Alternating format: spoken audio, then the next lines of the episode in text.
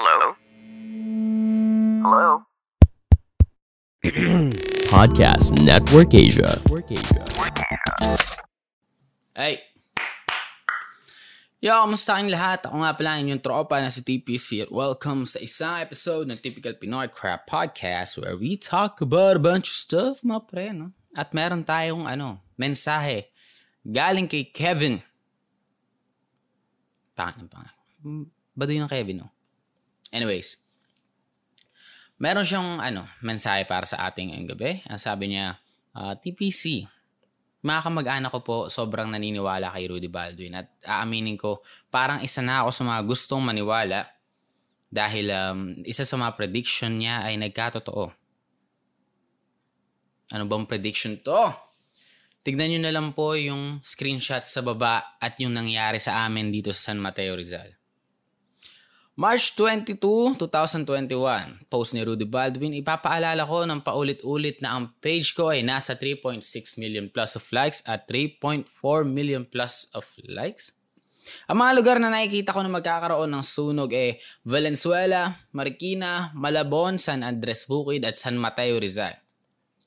Nakikita akong Quezon City at Pasig, maging maingat lamang ang lahat sa mga bagay na magiging sanhi ng sunog, lalo na sa panahon ng pandemic. Maging maingat ang lahat at huwag makalimot na manalangin palagi. Hmm, Wholesome naman ni Rudy Baldwin, no? After niya sabihin na magkasunog. Huwag kalimutan manalangin. Ah, she the best. Anyways, um, ito yung dahilan, no? Kaya naniniwala na si ano, meron pa siyang picture ng nasusunog na area sa San Mateo. Pagawaan natin ng kahoy ito. Ah, oo na, ano ko to. Malapit sa amin to eh. Anyways, ang kaduktong na message ni Kevin, eh, um, TPC, ikaw po ba? Base dito sa mga nangyaring to at sa patunay na nangyayari talaga yung ilan sa mga predictions niya, naniniwala ka po ba kay Rudy Baldwin? Salamat sir at sana ma-post to sa page. Well, hindi ko to po post sa page, no? Pero gagawin kong podcast episode. Ito na nga, ginagawa ko na nga. Ah, salamat sa iyong katanungan, Kevin. At, um, hindi ako niniwala kay Rudy Baldwin, sa totoo lang. No. At hindi mo masasabing pruweba tong nangyaring sunog sa San Mateo sa ano sa pagiging legit ni Rudy Baldwin bilang isang taong nakakita ng future. I don't believe this shit. Ang dami niyang binanggit na lugar, eh. Tingnan mo. Ah, ito ang mga lugar na nakikita ko na magkakaroon ng sunog. Valenzuela, Marikina, Malabon, San Andres, Bukid at San Mateo Rizal. Meron pang Quezon City at Pasig. Um, lahat naman ng lugar na yan, no, at some point, um, magkakaroon talaga ng sunog, no? Magkakaroon ng sunog, hindi naman mawawala yung posibilidad na yun, eh. Mahirap masabing nagkakatotoo yung hula ni Rudy Baldwin, no? Eh, inaasahan naman talaga natin posibleng magkasunog sa kahit na saang lugar, di ba? Masasabi mo bang walang nakakita, imposible mong mahulaan na magkakaroon ng sunog sa San Mateo? Pre, alam nating magkakasunog sa San Mateo at some point, no? Kaya nga meron tayong ano eh, fire department sa San Mateo. kung walang, kung hindi yan possibility, no, hindi tayo mag-aano ng ganun. Wala tayong fire department, yeah? Kaya tayo may ganyan dahil nangyayari talaga yan, magkakasunog sa isang lugar magkakaroon ng aksidente sa kahit saang lugar sa Pilipinas, no? Hindi ka pwedeng magsabi na, yo, may prediction ako. Masabi ko prediction to, magbibigay siya ng accurate date, no? Accurate date, tapos isa lang, isang lugar lang. Yun, siguro masabi ko pa na, yo, there might be, this person might be on to something there. Baka nakakita nga talaga siya, pero hindi mo pwedeng, hindi ako naniniwala sa ganito eh. Oo, oh, pwede, ito, gagawin ko. Magbabanggit ako ng maraming lugar. Um, yo, may vision ako, may vision ako mga pre. Nakikita kong babaha sa Rod, ano sa Rodriguez Rizal. Nakikita kong babaha sa ilang bahagi ng Rizal. Ah, babaha sa ano ngayong taon, posibleng bumaha sa Bicol. Yeah. Nakikita ko 'yan. May vision ako. Hindi ko lang alam kung kailan pero mangyayari siya within the year na pwede ko bang i-post yun? Tapos, after some months, pag nangyari na, sasabihin na, hala, totoo nga, nakikita mo nga talaga ang future. Fuck no, yeah? Alam lang talaga natin na mangyayari siya at some point, yeah? Hindi yung prediction, no? Pagsasabi lang ng mga obvious na bagay yun, eh. Ah, may nakita pa akong prediction niya. Walang eksaktong date. Uh, uh, pagputok ata ng taal. Ah, nakikita kong puputok ang taal. Active volcano ang taal eh. Mangyayari at mangyayari siya eh, no? Hindi lang natin alam kung kailan. At kahit si Rudy Baldwin, hindi niya alam kung kailan at hindi niya pwede sabihin na na nakaka-predict siya ng shit. Anyways, uh, wala namang masama maniwala, no? Uh, kung gusto niyo, mag-ingat kayo. Maganda naman ang kanyang, ano, maganda naman ang sinasabi niya.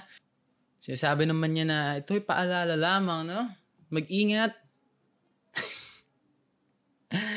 Kaso hindi, hindi pa rin ako na-okay yan dahil ang daming tao niniwala dito kay Rudy Baldwin. No? Mas maraming takot kay Rudy Baldwin kaysa sa mas maraming takot sa mga scientific shit. Dami ko kailan niniwala kay Rudy Baldwin, no? Kinakabadong kabado pa pag nagbabanggit ng prediction si Rudy Baldwin pero hindi niniwala sa COVID. Fucking shit.